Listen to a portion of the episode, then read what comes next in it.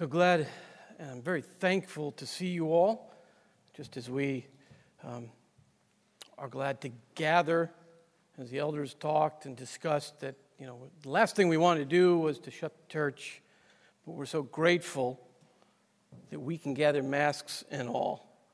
I'd say it's, I'm glad to see your smiling faces, but I'll take the eyes instead. So thank you for that. Um, it is an awesome thing and privilege that we have, even under normal circumstances, for us to praise God and to gather. And for that, we're grateful. But even now, in the midst of this time, COVID, political upheaval, all the more that we are grateful that we can gather and praise Him. On a personal note, I want to thank you all, Ventura, for your love and care uh, your prayers, your texts, your emails, your food, your grocery trips for Amy and I. Um, just a quick update she's doing well, still a little black and blue, a little sore, but uh, thank you all. We're very grateful to, uh, to each of you, and that's just a great thing to have a body that cares for one another. Um, and uh, it's, it's, it's not that common sometimes, you know. Um, so, as, as David mentioned, we are heading into a season of Thanksgiving, supposedly, right? Um, I don't know about you, but I'm grateful that our government somehow has decided that we should have time off to say thanks. I, I think we as believers know that that's not the only time that we should do it. Um, but yet, we should rejoice that we have the opportunity to be a witness to our watching world of what it actually really means to give thanks. And having said that, I don't want to spend much of my time this morning boring you with trivial Thanksgiving doodads, because I'm sure that you already know the fact that we consume 50 million pumpkin pies over this weekend. And it probably would bore you to know that there are 46 million turkeys that are prepared over Thanksgiving. But I would have bet you didn't know, and this is a little tidbit that I read on the internet, so therefore it must be true, that we have Thanksgiving to thank for TV dinners. In 1953, a person that worked for Swanson accidentally ordered an obnoxious, obsessive, excessive amount of turkey, and they didn't know what to do with it. And his sales guy, who had just came back from a flight, as I read on the internet, noticed that they wrapped their food in these little tinfoil plates. So he said, Why don't we just put all that excessive turkey on the plates. We'll just prop some gravy and, and some mashed potatoes and some dressing. TV dinners. Okay, so we got the humor out of the way to start with.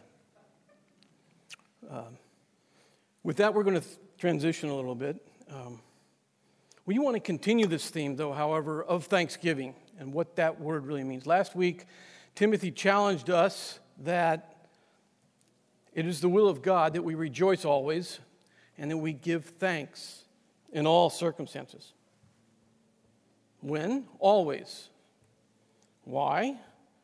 In the case that Timothy brought out was because, as he told us, the word Eucharist, the sacrifice of Jesus Christ. Today, we're going to turn to the Old Testament. So, if you would, either open up your Bibles in written form or electronic and join me over at Psalm 106. Now, to understand Psalm 106, we have to look at Psalm 105 and Psalm 107. These three Psalms are a trio of thanksgiving Psalms.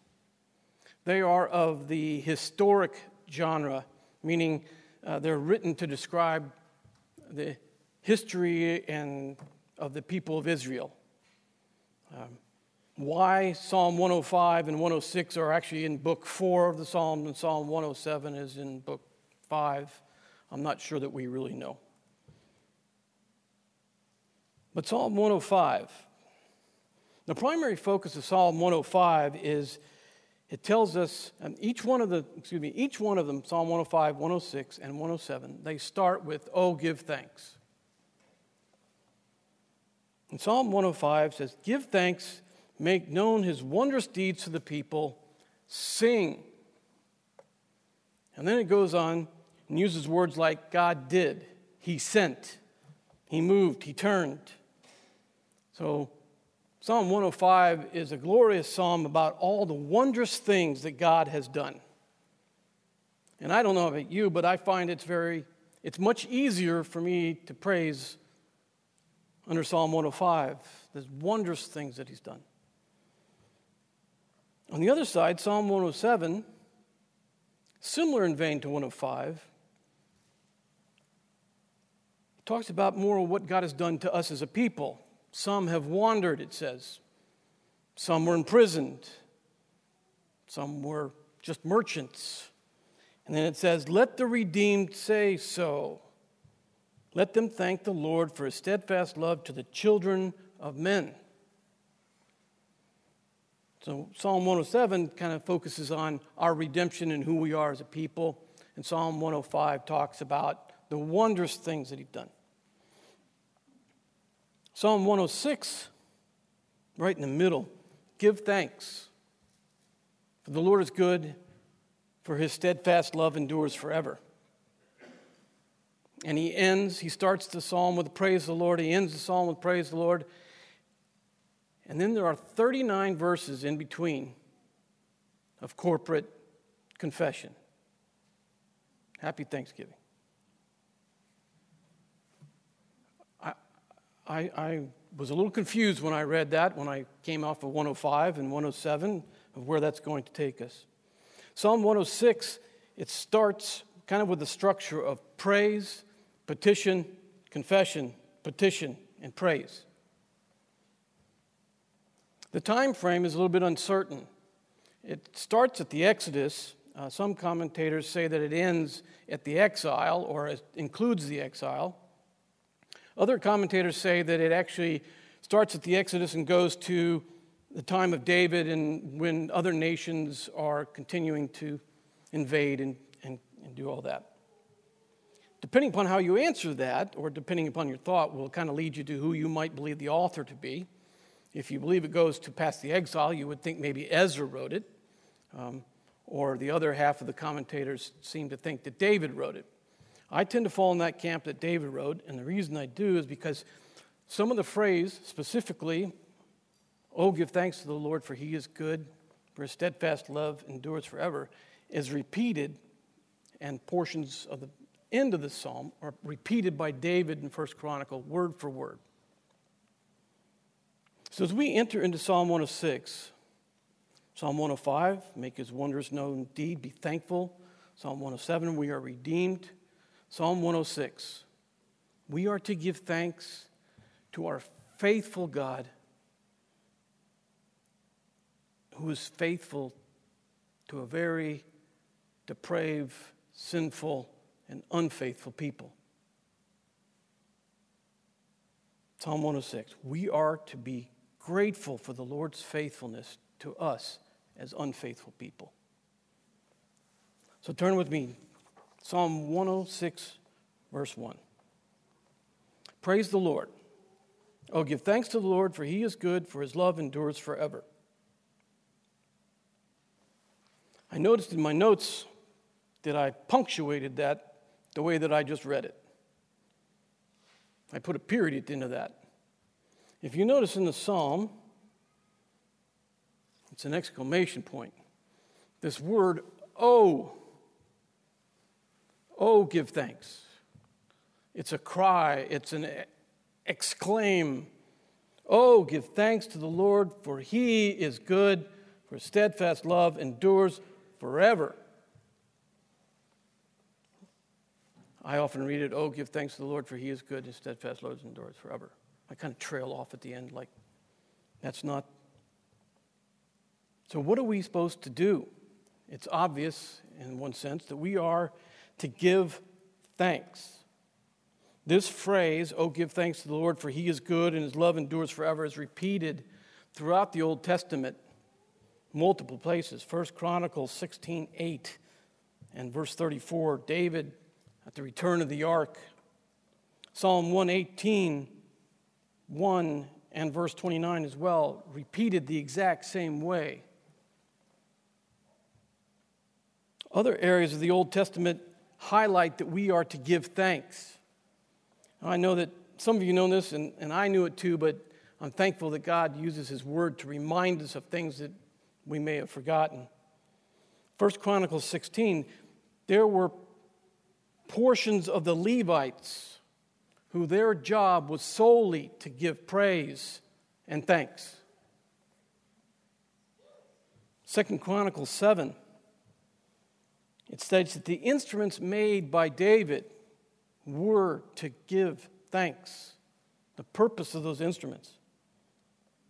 Nehemiah 12, the Levites and the brothers were in charge of the songs of thanksgiving. It was that important. Daniel 6, we all know the story. When, he, when the decree went out, Daniel went up to his room, and while we are not given insight into all the things that he prayed, he gave thanks. Psalm 136, verses 1, 2, 3, and 26 repeat this phrase give thanks to, and then it says, give thanks to the God of gods, give thanks to the Lord, give thanks to the Lord of lords, give thanks to the God of heaven, for he is good. Lest we forget the New Testament, 1 Thessalonians 5, as we talked about last week, give thanks in all circumstances. Ephesians 5:20, always and in everything give thanks. Colossians 3, do everything giving thanks to God the Father through Jesus Christ. Colossians 2, be established in the faith as taught, abounding in thanksgiving. Jesus and Paul rebuked those who were not thankful. In the story of the 10 lepers that Jesus healed, one returned to give him thanks. Where were the other nine? Romans 1 21, Paul states in that chapter that they were without excuse and they did not give thanks to him.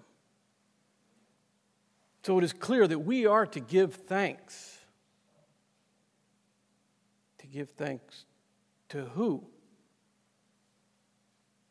I don't know about you, but how often I have said the words, oh, I'm, I'm thankful that I have a job.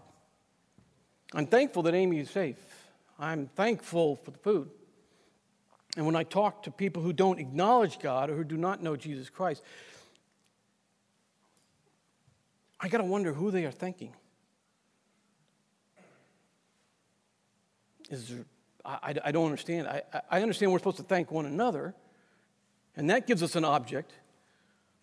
But we are told here that we are to give thanks to the Lord. So I came up and I had to understand why are we to give thanks? As I looked through this chapter, and I came up just three things. Number one, we are to give thanks for who God is. Number two, we are to give thanks for who we are. I don't mean that in a positive way. And number three, we are to give thanks because of God and who He is again. So let's turn and look for who God is. Oh, give thanks to the Lord, for He is good. Psalm 25, 8. Good and upright is the Lord, therefore He instructs sinners in the way. Ezra 3, during the rebuilding of the temple, He is good. Nahum 1 7, in the midst of his oncoming judgment, God is good. Matthew 19 or Luke 18, Jesus himself says, There's no one who's good. Why do you call me good? There's no one who's good but God.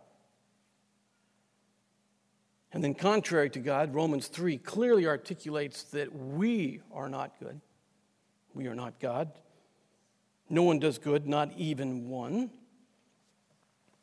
The word for good is often used to describe the word kindness.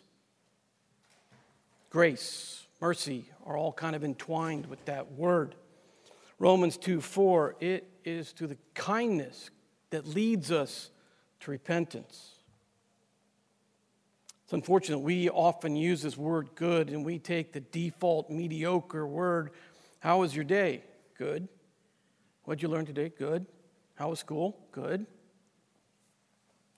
We forget that this word good describes both the very nature of God and his actions to us. Oh, give thanks to the Lord, for he is good, for his steadfast love endures forever. Lamentations 3 the love of the Lord never ceases, and therefore I have hope. I remind myself of that. Psalm 25 again all the paths of the Lord are steadfast love. Exodus 34 6, when God passed in front of Moses, one of the things he specifically said about himself is abounding in steadfast love. Isaiah 54, the mountains may move, but my steadfast love will never depart. Micah 7 8, he does not retain his anger forever, but he delights in his steadfast love. He just, God's love is not pampering, he just doesn't put up with it. He delights in his steadfast love for us. When I was looking at this, I, in my mind, I was describing this as two words steadfast and love. In the Hebrew, it's actually one word, hesed. It is his covenant keeping, redeeming love. This is much contrary to our use of love of I love the Bears, I love football, I love food.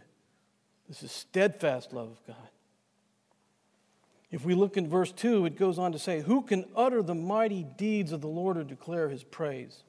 The answer there is no one, obviously. But as this describes God, is because his works are too numerous, they're too wonderful, they're too holy.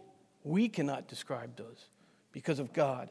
We are to thank and be thankful because of who God is. That would be a great place for the psalm to end. Psalm 106, verse 6. Both we and our fathers have sinned. We have committed iniquity. We have done wickedness. Happy Thanksgiving. This psalm, amongst a lot of psalms, is a corporate, public, audible. They were told to sing psalms. I'm not sure how you would do that on this one, but they were told to. Ezra 9, in his public profession, we have been in great guilt. Nehemiah 1, even I and my house have sinned. Jeremiah 3, for we have sinned against the Lord our God. Daniel 9, we have sinned. There's something about corporate prayer and confession. Now, truthfully, I'll tell you that until I came to Ventura, corporate confession and lament was not something that I saw in the churches that we attended. It was not consistent. We might have a night of it once in a while. I am so grateful for this church and the leadings of the elders and the pastors at that time to implement that. That this is a time for us as a church body, corporate confession and lament. It gives us a space for us to grieve over not only our sin, but our sin. Corporate confession is not the time to go, boy, Lord, I'm, I'm so glad. You know, when David's up there praying or Ben's up there praying, I sure hope that person over there is listening. It engages our emotions, our heart, and our mind and our soul with God as we corporately confess and lament and put our trust in God. So the psalmist now takes us through, again, 39 verses of confession. And for some of you in the discipleship groups will kind of understand my vernacular here. So he does a couple things. First, he confesses their actions. He then gives us a little bit of insight into their motives and what their heart is and what they're actually thinking. And at the end, we confess the hope that they have. Matthew Henry uh, tells us, it says, Now let's take notice of their strange stupidity.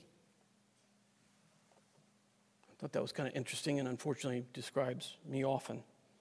Now let's take notice of the strange stupidity. Verse 7 they rebelled at the Red Sea after God rescued them and plundered Egypt, and then they rebelled at the Red Sea.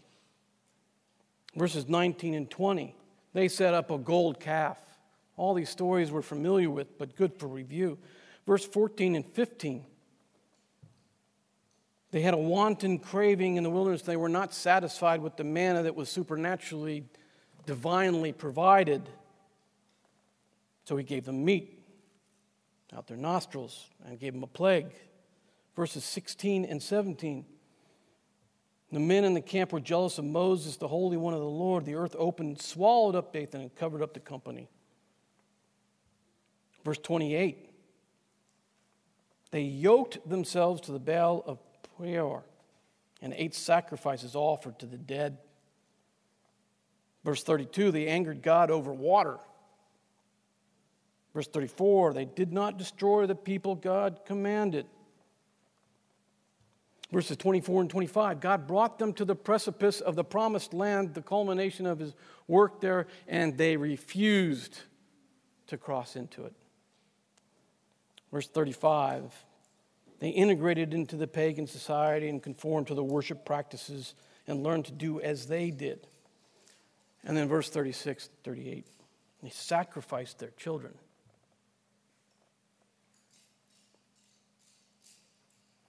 Now, the scripture here also gives us a little bit of insight as to the idols of their hearts and their minds. Verse 7 They did not consider your wondrous work they did not remember the abundance of your steadfast love. Verse 14 there was a wanton craving, a lust.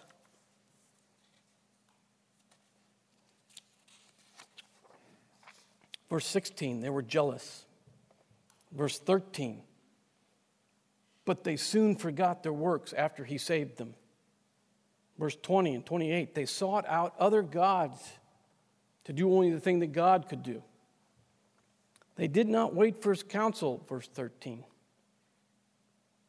Verse 24, they had no faith in his promise. In verse 14, they put God to the test. As we look at this corporate confession, they not only confessed what they actually did, but their hearts and their false beliefs and the motives behind it. You know, unless we're too hard on the Israelites, which I often am, let us recall a verse that we've studied not too long ago, 1 Corinthians 10. With most of them, God was not pleased, for they were overthrown in the wilderness. Now, these things took place as an example for us, that we might not desire evil as they did. Later it says, We must not put Christ to the test as some of them did and were destroyed by serpents nor grumble as some of them did and were destroyed by the destroyer. Now, these things happened to them as an example, but they were written down for our instruction. Therefore, let everyone who thinks that he stands take heed lest he fall. Notice in this, in that passage, Paul says not only two things. These things, this psalm, this public confession, was written so that we might not do what they did, but also it says that we might not desire evil.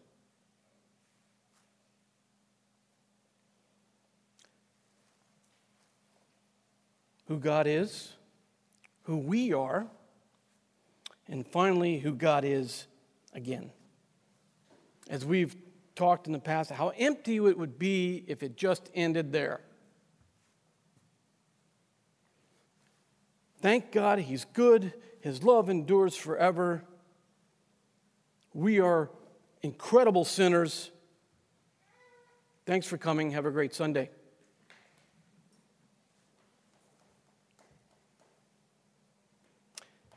Turn with me to verse 44. There are words I often find when I study Scripture that just really stand out and draw my heart to Him. And this one, verse 44 Nevertheless.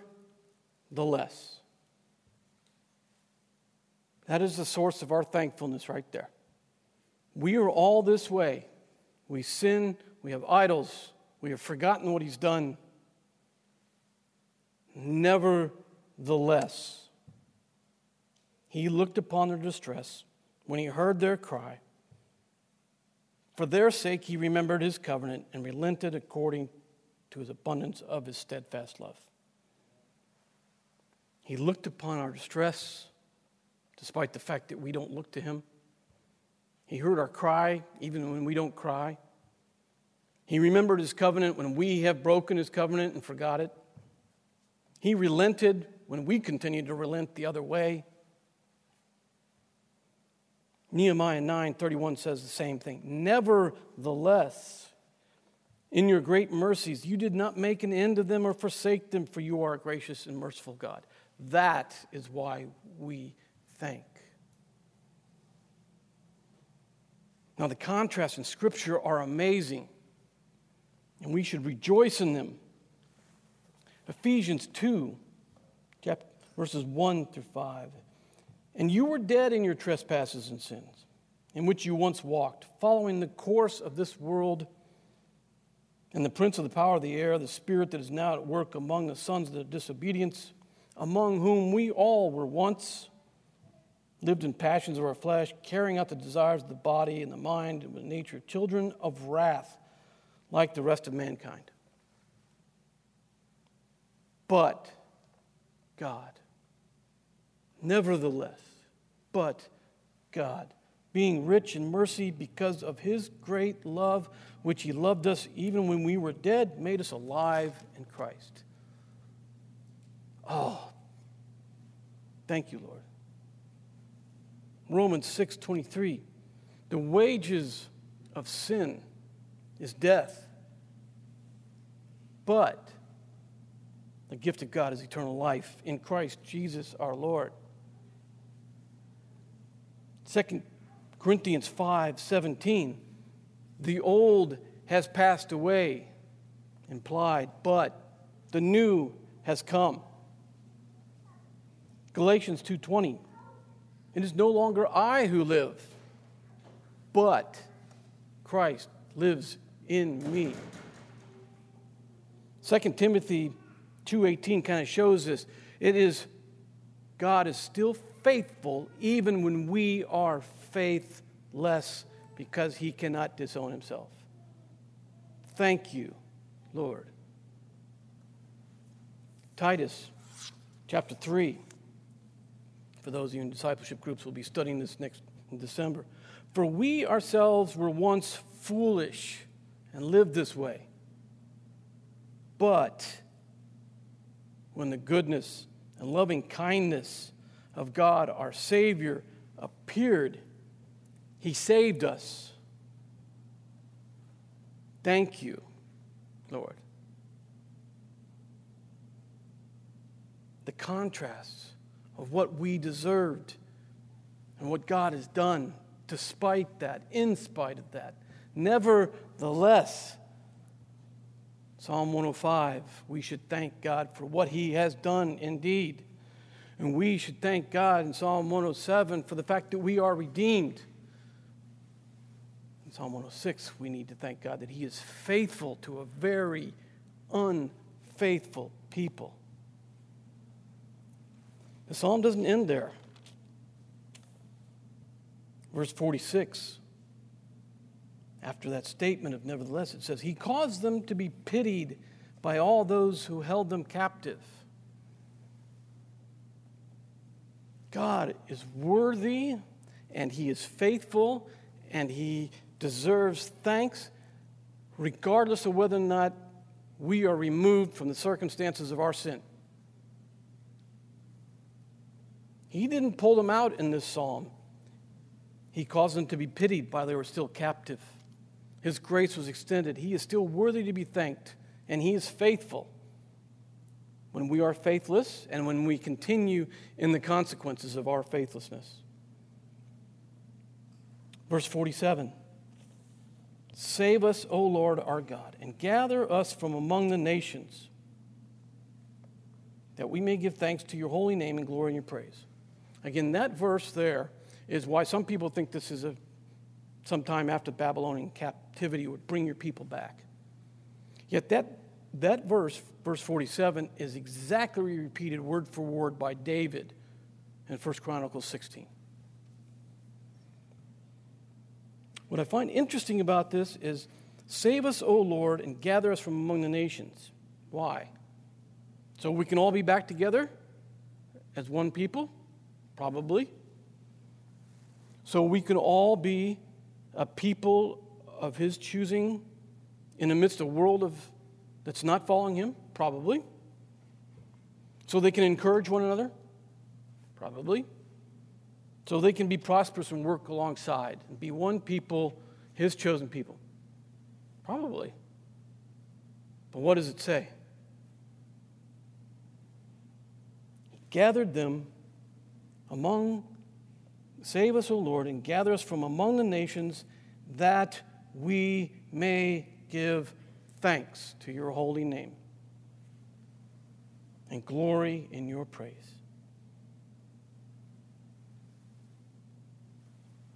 So, as we look at why we should be thankful,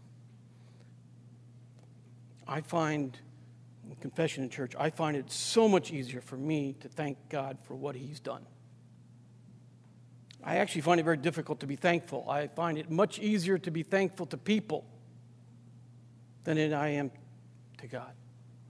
And I was challenged by this, these three Psalms, specifically 106, to be thankful to the Lord because He's faithful when I'm not.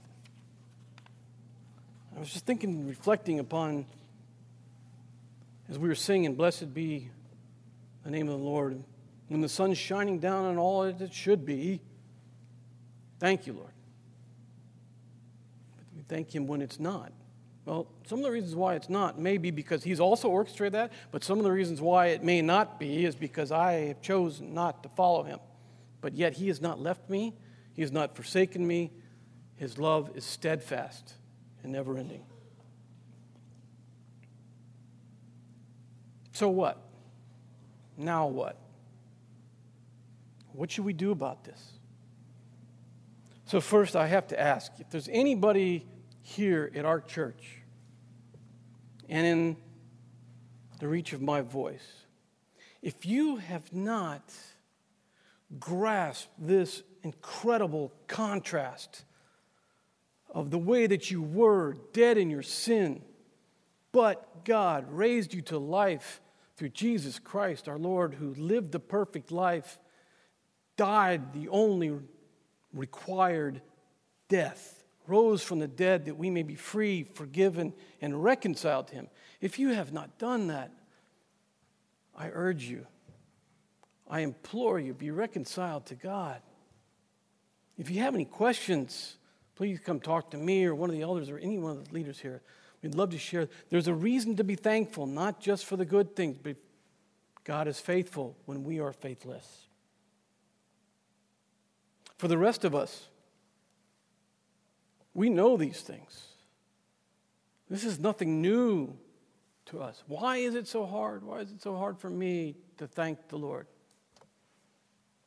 Well, I pray that today that his word would challenge all of us to be grateful for what He has done, grateful for the fact that He has not forsaken us, and grateful that He has redeemed us. And one day we will be with Him. We are undeserving of that. I'm so thankful and grateful that He did that. Let's pray.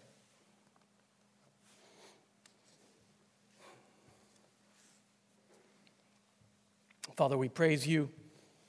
Praise the Lord, as your psalm says. Oh, give thanks to the Lord, Father, for you are good. Your steadfast love endures forever. Father, we can't comprehend that in truth. Lord, I thank you for your word that penetrates our hearts and instructs us and teaches us, challenges us, encourages us. I pray that we here today would grow in our ability, our purposefulness, our intentionality, Lord, of giving you thanks. You are worthy. We are unworthy. Yet you have chosen, through your Son, Jesus Christ, to redeem us, to save us. Father, the words thank you come out so quick. So, God, we pray that you would change us in this way. Father, we long to be a church that honors you and to be grateful. We thank you for today. We thank you for being able to gather. And I pray that you would continue to change our hearts, Lord, all for your glory and for your sake. We pray in Jesus' name. Amen. Amen. Well, please stand with me as I read the benediction, which comes from 2 Thessalonians 2 16 and 17. Now may our Lord Jesus Christ Himself and God our Father, who loved us and gave us eternal comfort and good hope through grace, comfort your hearts and establish them in every good work and word